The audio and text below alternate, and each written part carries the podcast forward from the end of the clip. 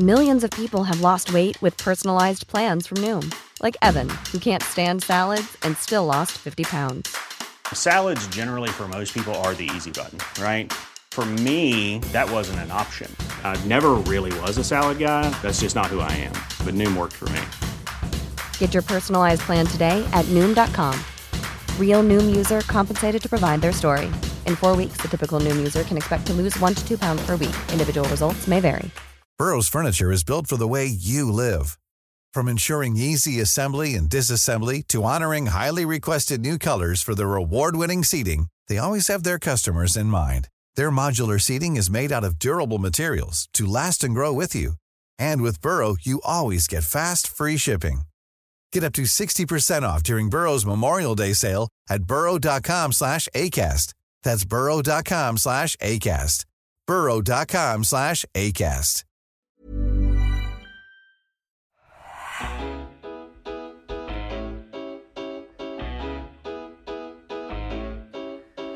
Hello and welcome to the Roker Report podcast in association with Sunderland Community Soup Kitchen. My name is Rich Speight and I'm joined down the line from America by Kev Campbell. How are you this uh, this evening or this uh, lunchtime, as it will be where you are?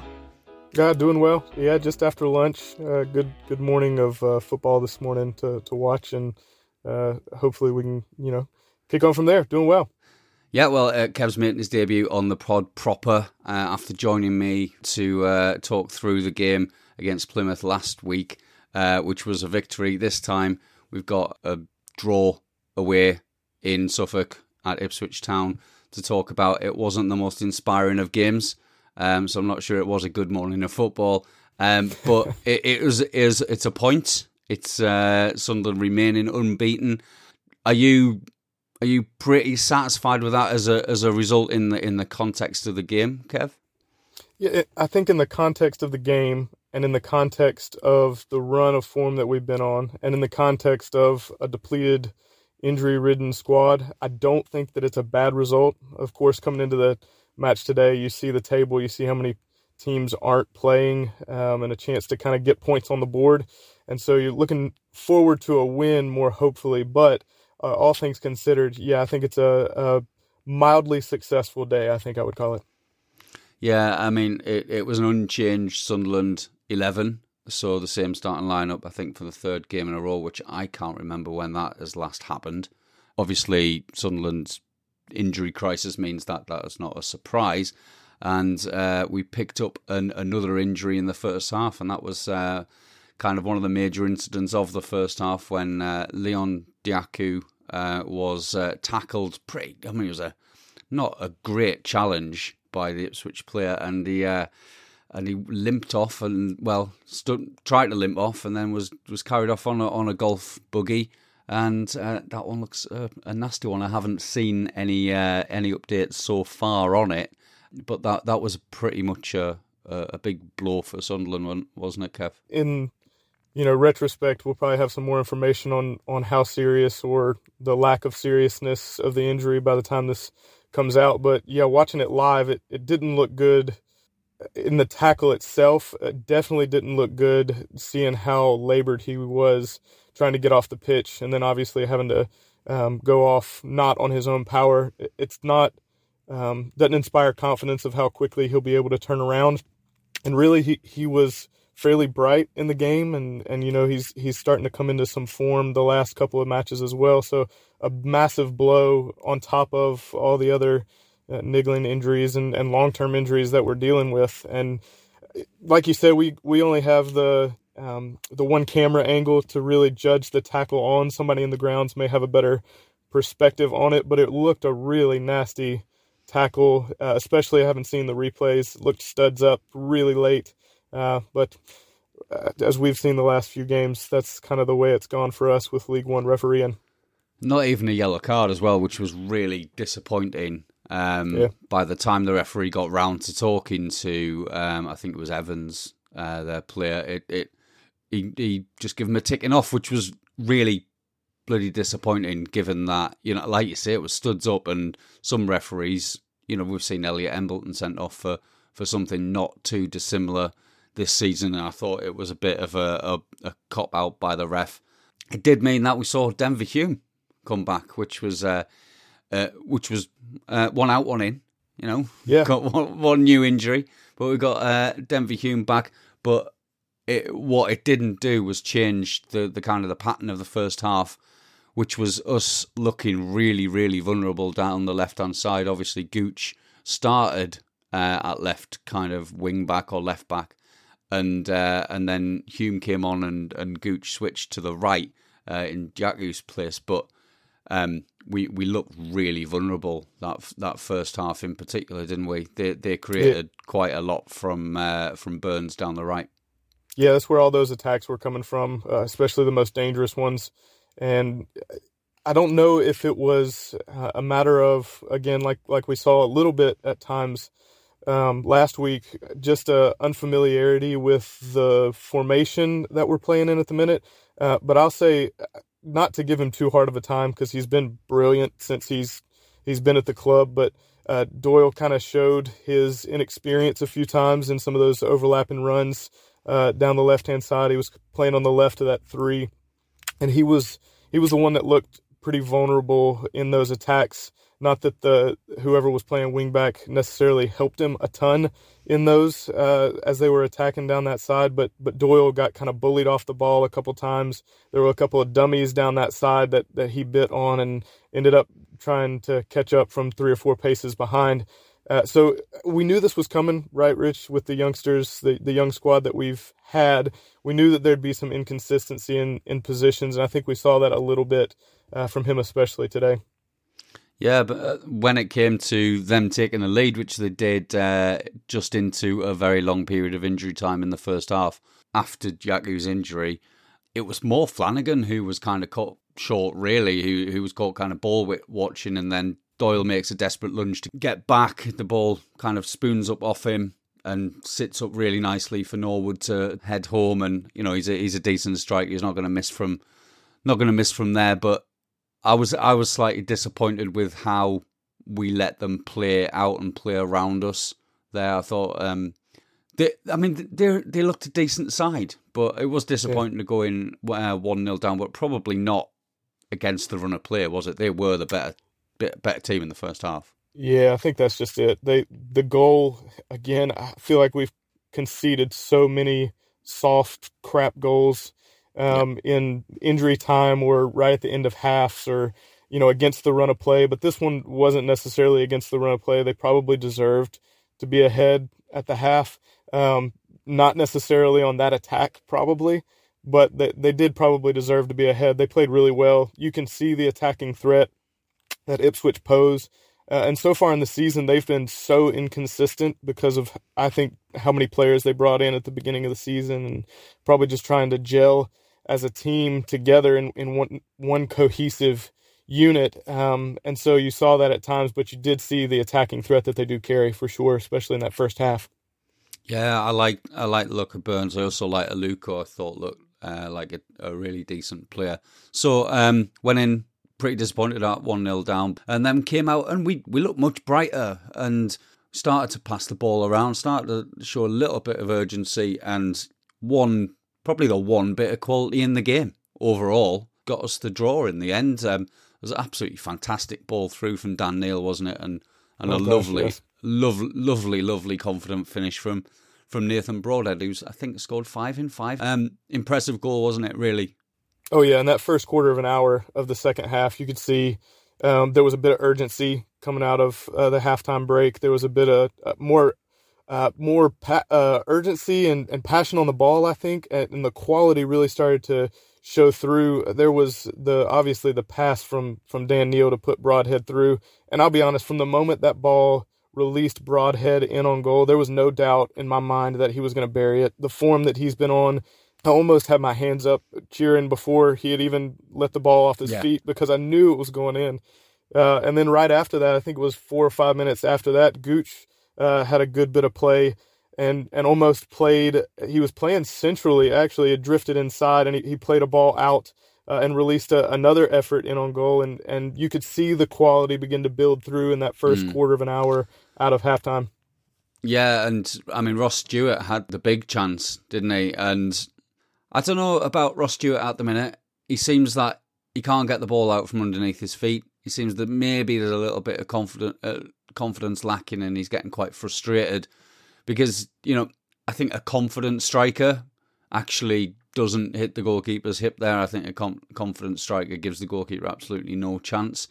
Do you agree that he just looks a little bit off in so in some senses? He's still obviously working really, really hard, still covering the ground, still doing a great job defensively. But when it comes to going forward, he just looks like he, he kind of needs a goal, any kind of goal to get himself maybe back on form. Yeah, I think uh, what I noticed today more than anything is when his back was to goal, when he was holding the ball up, getting his teammates involved and kind of spitting the ball out wide to our wingers, he looked a little bit more assured of himself. He looked a little bit uh, more like he knew exactly what he was going to do before the ball even came mm-hmm. to him. But you're right, as soon as he was facing goal and he had a couple of chances to either uh, run at a defender or that, that massive chance to, to put one away, he looks like he's caught between two minds. And I don't know if that is down to uh, playing a little bit differently than he was earlier in the season, where he was kind of the lone striker and, and he had the the run of the that final third of the pitch to himself. And now he's trying to get Broadhead in and, and figure out how to play the wingers in. I don't know if that's something to do with it, but it definitely is a confidence thing. You can see it. Uh, you could almost see painfully in slow motion when that chance came to him. He couldn't decide whether he was going to fizz mm-hmm. the ball across the keeper uh, to the far post and put it in on that side, or or kind of uh, put it around the keeper's left into that near post. He, he got caught and he he ended up hitting the keeper in, in a crucial moment. Yeah, and that was kind of it, really, for chances at either end. They created very, very little uh, in the second half. I don't think really that, other than a free kick that was more of a cross than a shot that Hoffmann tipped over, they didn't really do very much, and neither did we. And the game really fizzled out. It got very scrappy. We picked up a whole load of yellow cards uh, towards the end of the the end of the game. But in in general, I mean, I'm I'm all right with that. Only disappointing thing really is that Wigan and Rotherham both picked up wins. Um, lots and lots of games cancelled uh, due to COVID, but um, all of the top three played, and uh, and and we slipped a little bit back. But I mean, that's going to happen. A point away from home at Ipswich, who I don't think are going to end up in eleventh place in the league. Um, no. It's it's it's not it's by no means a disaster. No, that's it. And I think as the game went on, you're right, it fizzled out. And I was both confident that we were not going to concede another goal and just as confident that we probably weren't going to put another one in as well, just yeah. the way the game played, uh, played yeah. out. So yeah, in, in the, if you look at just the, the matches that did go on and you see that Wigan and Rotherham picked up three while we picked up one, I'm sure there'll be some um, perspective of uh, we've lost two points on the two automatic places, but at the same time, going away to Ipswich, I think that's not the the worst point to pick up. Yes, we won all three. I think we should be going into every single game the rest of the season uh, confident and expecting three points. And at the same time, understanding in these particular games as well, when we're away in a hostile environment against a quality opponent, that there's always the opportunity to walk away with one point. I don't think we should ever be satisfied with a loss, uh, um, whether it be away from home or at home. But but one like this, where the game fizzled and we're injury ridden, yeah, a point is is good enough. We we want better, but it's good enough to get us uh, down the road. And and we've got another point on the board, which I think is going to be important yeah. in the next couple of weeks uh, with all these cancellations that we're starting to see. Getting the points on the board, as we've seen in in years past, is more important than having the games in hand for me. Oh, don't talk to me about that because uh, I can't see the season being cancelled. But um, no. there's, there's, there's a good chance we might not be able to go into grounds. We're, we're, we'll see. Hopefully things will ease a little bit. Hopefully the evidence will come back, and this this variant that is really ripping through, particularly urban parts of, of England at the minute, is is not as serious as uh, as as as other variants, but it's scale at the minute, and we're just going to have to wait and see. And uh, everyone's going to have to try and keep themselves safe. I hope everyone can keep themselves safe. Plenty of follow up for this uh, match on the on the Roker Report website. There'll also be loads more um, podcasts coming out from the 24 hour pod. I don't know if we're going to get our um, our watch along out as a podcast. I don't think that would make very good podcast listening, Kev.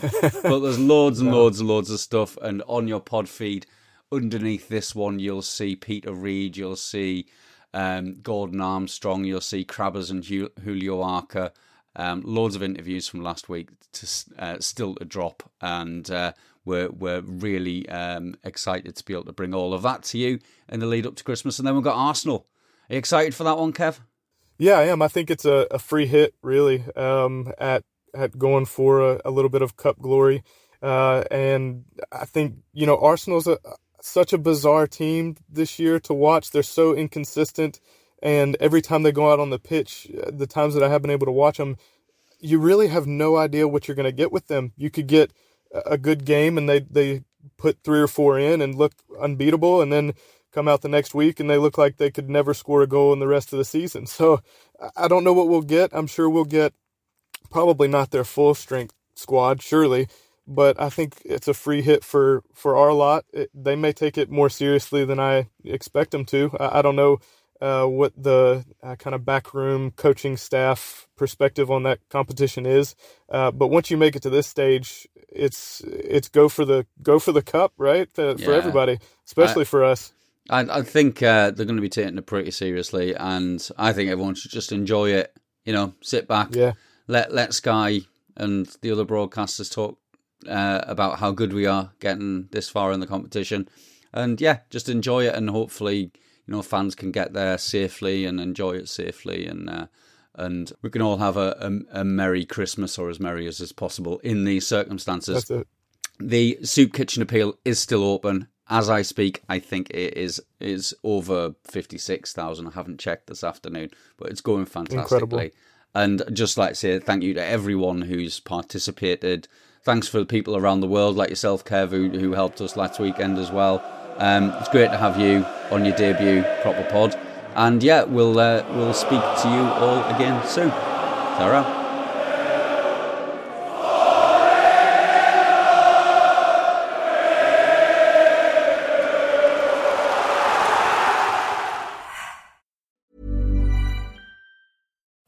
Being a little extra can be a bit much, but when it comes to healthcare, it pays to be extra.